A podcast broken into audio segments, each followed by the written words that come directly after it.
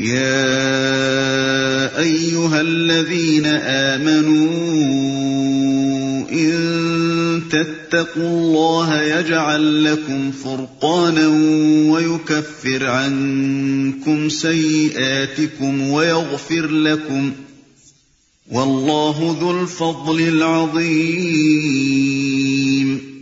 اے ایمان لانے والو، اگر تم خدا ترسی اختیار کرو گے تو اللہ تمہارے لیے کسوٹی بہم پہنچا دے گا اور تمہاری برائیوں کو تم سے دور کرے گا اور تمہارے قصور معاف کرے گا۔ اللہ بڑا فضل فرمانے والا ہے۔ تمہارے لیے کسوٹی بہم پہنچا دے گا۔ کسوٹی اس چیز کو کہتے ہیں جو کھڑے اور کھوٹے کے امتیاز کو نمایاں کرتی ہے۔ یہی مفہوم فرقان کا بھی ہے۔ اسی لیے ہم نے اس کا ترجمہ اس لفظ سے کیا ہے۔ ارشاد الہی کا منشا یہ ہے کہ اگر تم دنیا میں اللہ سے ڈرتے ہوئے کام کرو اور تمہاری دلی خواہش یہ ہو کہ تم سے کوئی ایسی حرکت سرزد نہ ہونے پائے جو رضاء الہی کے خلاف ہو، تو اللہ تعالیٰ تمہارے اندر وہ قوت تمیز پیدا کر دے گا، جس سے قدم قدم پر تمہیں خود یہ معلوم ہوتا رہے گا کہ کون سا رویہ صحیح ہے اور کون سا غلط۔ کس رویے میں خدا کی رضا ہے اور کس میں اس کی ناراضی؟ زندگی کے ہر موڑ، ہر دوراہے، ہر نشیب اور ہر فراز پر تمہاری اندرونی بصیرت تمہیں بتانے لگے گی کہ کدھر قدم اٹھانا چاہیے اور کدھر نہ اٹھانا چاہیے۔ کون سی راہ حق ہے اور خدا کی طرف جاتی ہے اور کون سی راہ باطل ہے اور شیطان سے ملاتی ہے۔ وَإِذْ يَمْكُرُ بِكَ الَّذِينَ كَفَرُوا لِيُثْبِتُوكَ أَوْ يَقْتُلُوكَ أَوْ يُخْرِجُوكَ وَيَمْكُرُونَ وَيَمْكُرُ اللَّهُ وَاللَّهُ خَيْرُ الْمَاكِرِينَ وہ وقت بھی یاد کرنے کے قابل ہے جبکہ منکرین حق تیرے خلاف تدبیریں سوچ رہے تھے کہ تجھے قید کر دیں یا قتل کر ڈالیں یا جلا وطن کر دیں۔ وہ اپنی چالیں چل رہے تھے اور اللہ اپنی چال چل رہا تھا اور اللہ سب سے بہتر چال چلنے والا ہے۔ تجھے قید کر دیں یا قتل کر ڈالیں یا جلا وطن کر دیں۔ یہ اس موقع کا ذکر ہے جبکہ قریش کا یہ اندیشہ یقین کی حد کو پہنچ چکا تھا کہ اب محمد صلی اللہ علیہ وسلم بھی مدینے چلے جائیں گے۔ اس وقت وہ آپس میں کہنے لگے کہ اگر یہ شخص مکے سے نکل گیا تو پھر خطرہ ہمارے قابو سے باہر ہو جائے گا۔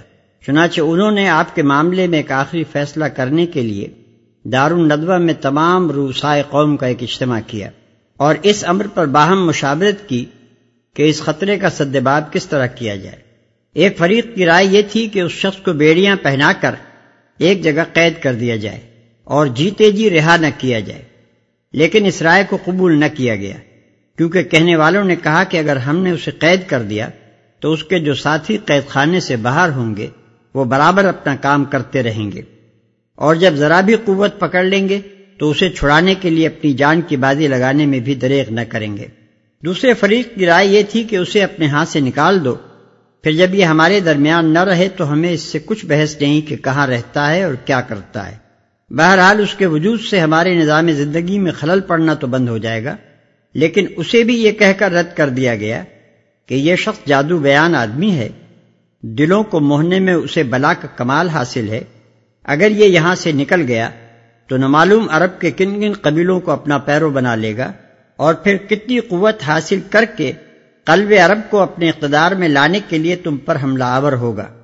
آخر کار ابو جہل نے یہ رائے پیش کی کہ ہم اپنے تمام قبیلوں میں سے ایک ایک عالی نصب تیز دست جوان منتخب کریں اور یہ سب مل کر یکبارگی محمد صلی اللہ علیہ وسلم پر ٹوٹ پڑیں اور اسے قتل کر ڈالیں۔ اس طرح محمد صلی اللہ علیہ وسلم کا خون تمام قبیلوں پر تقسیم ہو جائے گا اور بنو عبد مناف کے لیے ناممکن ہو جائے گا کہ سب سے لڑ سکیں۔ اس لیے مجبوراً خوبہ پر فیصلہ کرنے کے لیے راضی ہو جائیں گے۔ اس رائے کو سب نے پسند کیا۔ قتل کے لیے آدمی بھی نامزد ہو گئے اور قتل کا وقت بھی مقرر کر دیا گیا۔ حتیٰ کہ جو رات اس کام کے لیے تجویز کی گئی تھی، اس میں ٹھیک وقت پر قاتلوں کا گروہ اپنی ڈیوٹی پر پہنچ بھی گیا۔ لیکن ان کا ہاتھ پڑنے سے پہلے نبی صلی اللہ علیہ وسلم ان کی آنکھوں میں خاک جھوک کر نکل گئے اور ان کی بنی بنائی تدبیر عین وقت پر ناکام ہو کر رہ گئی۔ وَإِذَا تُتْلَى عَلَيْهِمْ آيَاتُنَا قَالُوا قَدْ سَمِعْنَا لَوْ نَشَاءُ لَقُلْنَا مِثْلَ هَذَا إن هذا إلا اساطیر الاولین جب ان کو ہماری آیات سنائی جاتی تھیں تو کہتے تھے کہ ہاں سن لیا ہم نے، ہم چاہیں تو ایسی ہی باتیں ہم بھی بنا سکتے ہیں۔ یہ تو وہی پرانی کہانیاں ہیں جو پہلے سے لوگ کہتے چلے آ رہے ہیں۔ وَإِذْ قَالُوا اللَّهُمَّ إِن كَانَ هَذَا هُوَ الْحَقَّ مِنْ عِندِكَ فَأَمْطِرْ عَلَيْنَا حِجَارَةً مِنَ السَّمَاءِ أَوْ ائْتِنَا بِعَذَابٍ أَلِيمٍ اور وہ بات بھی یاد ہے جو انہوں نے کہی تھی کہ خدایا، اگر یہ واقعی حق ہے اور تیری طرف سے ہے تو ہم پر آسمان سے پتھر برسا دے یا کوئی دردناک عذاب ہم پر لیا یہ بات وہ دعا کے طور پر نہیں کہتے تھے، بلکہ چیلنج کے انداز میں کہتے تھے۔ یعنی ان کا مطلب یہ تھا کہ اگر واقعی یہ حق ہوتا اور خدا کی طرف سے ہوتا تو اس کے جٹلانے کا نتیجہ یہ ہونا چاہیے تھا کہ ہم پر آسمان سے پتھر برستے اور عذاب علیم ہمارے اوپر ٹوٹ پڑتا۔ مگر جب ایسا نہیں ہوتا تو اس کے معنی یہ ہے کہ یہ نہ حق ہے نہ من جانب اللہ ہے۔ وما كان الله ليعذبهم وأنت فيهم وما كان الله معذبهم وهم يستغفرون اس وقت تو اللہ ان پر عذاب نازل کرنے والا نہ تھا، جبکہ تو ان کے درمیان موجود تھا۔ اور نہ اللہ کا یہ قاعدہ ہے کہ لوگ استغفار کر رہے ہوں اور وہ ان کو عذاب دے دے۔ یہ ان کے اس سوال کا جواب ہے جو ان کی اوپر والی ظاہری دعا میں متضمن تھا۔ اس جواب میں بتایا گیا ہے کہ اللہ تعالیٰ نے مکی دور میں کیوں عذاب نہیں بھیجا۔ اس کی پہلی وجہ یہ تھی کہ جب تک نبی کسی بستی میں موجود ہو اور حق کی طرف دعوت دے رہا ہو، اس وقت تک بستی کے لوگوں کو مہلت دی جاتی ہے اور عذاب بھیج کر قبل از وقت ان سے اصلاح پذیری کا موقع سلب نہیں کر لیا جاتا۔ اس کی دوسری وجہ یہ ہے کہ جب تک بستی میں سے ایسے لوگ پے در پے نکلتے چلے آ رہے ہوں، جو اپنی سابقہ غفلت اور غلط روی پر متنبع ہو کر اللہ سے معافی کی درخواست کرتے ہوں اور آئندہ کے لیے اپنے رویے کی اصلاح کر لیتے ہوں، اس وقت تک کوئی معقول وجہ نہیں ہے کہ اللہ تعالیٰ خواہ مخواہ اس بستی کو تباہ کر کے رکھ دے۔ البتہ عذاب کا اصلی وقت وہ ہوتا ہے جب نبی اس بستی پر حجت پوری کرنے کے بعد مایوس ہو کر وہاں سے نکل جائے یا نکال دیا جائے یا قتل کر ڈالا جائے اور وہ بستی اپنے طرز عمل سے ثابت کر دے کہ وہ کسی صالح عنصر کو اپنے درمیان برداشت کرنے کے لیے تیار نہیں ہے۔ وما لهم ألا يعذبهم الله وهم يصدون عن المسجد الحرام وما كانوا أولياءه إن أولياؤه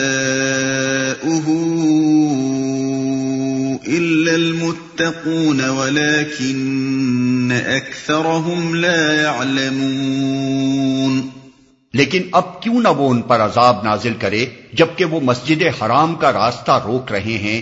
حالانکہ وہ اس مسجد کے جائز متولی نہیں ہیں۔ اس کے جائز متولی تو صرف اہل تقوی ہی ہو سکتے ہیں۔ مگر اکثر لوگ اس بات کو نہیں جانتے۔ وما كان صلاتهم عند البيت إلا مكاء وتصديه فذوقوا العذاب بما كنتم تكفرون بیت اللہ کے پاس ان لوگوں کی نماز کیا ہوتی ہے؟ بس سیٹیاں بجاتے اور تالیاں پیٹتے ہیں۔ بس اب لو اس عذاب کا مزہ چکھو۔ اپنے اس انکار حق کی پاداش میں جو تم کرتے رہے ہو۔ بس سیٹیاں بجاتے اور تالیاں پیٹتے ہیں۔ یہ اشارہ اس غلط فہمی کی تردید میں ہے جو لوگوں کے دلوں میں چھپی ہوئی تھی اور جس سے عام طور پر اہل عرب دھوکہ کھا رہے تھے۔ وہ سمجھتے تھے کہ قریش چونکہ بیت اللہ کے مجاور اور متولی ہیں اور وہاں عبادت بجا لاتے ہیں، اس لیے ان پر اللہ کا فضل ہے۔ اس کے رد میں فرمایا کہ محض میراث میں مجاورت اور تولیت پالنے سے کوئی شخص یا گروہ کسی عبادت گاہ کا جائز مجاور و متولی نہیں ہو سکتا۔ جائز مجاور و متولی تو صرف خدا ترس اور پرہیزگار لوگ ہی ہو سکتے ہیں۔ اور ان لوگوں کا حال یہ ہے کہ ایک جماعت کو جو خالص خدا کی عبادت کرنے والی ہے، اس عبادت گاہ میں آنے سے روکتے ہیں، جو خالص خدا کی عبادت ہی کے لیے وقف کی گئی تھی۔ اس طرح یہ متولی اور خادم بن کر رہنے کے بجائے اس عبادت گاہ کے مالک بن بیٹھے۔ اور اپنے آپ کو اس بات کا مختار سمجھنے لگے ہیں کہ جس سے یہ ناراض ہوں، اسے عبادت گاہ میں نہ آنے دیں۔ یہ حرکت ان کے ناخدا ترس اور ناپرہیزگار ہونے کی سری دلیل ہے۔ رہی ان کی عبادت جو وہ بیت اللہ میں کرتے ہیں، تو اس کے اندر نہ خضو و خوشو ہے، نہ توجہ اللہ ہے، نہ ذکر الہی ہے۔ بس ایک بے معنی شور و غل اور لاہ و لائب ہے، جس کا نام انہوں نے عبادت رکھ چھوڑا ہے۔ ایسی نام نہاد خدمت بیت اللہ اور ایسی جھوٹی عبادت پر آخر یہ فضل الہی کے کیسے مستحق ہو گئے؟ اور یہ چیز انہیں عذاب الہی سے کیوں کر محفوظ رکھ سکتی ہے؟ اس انکار حق کی پاداش میں جو تم کرتے رہے ہو۔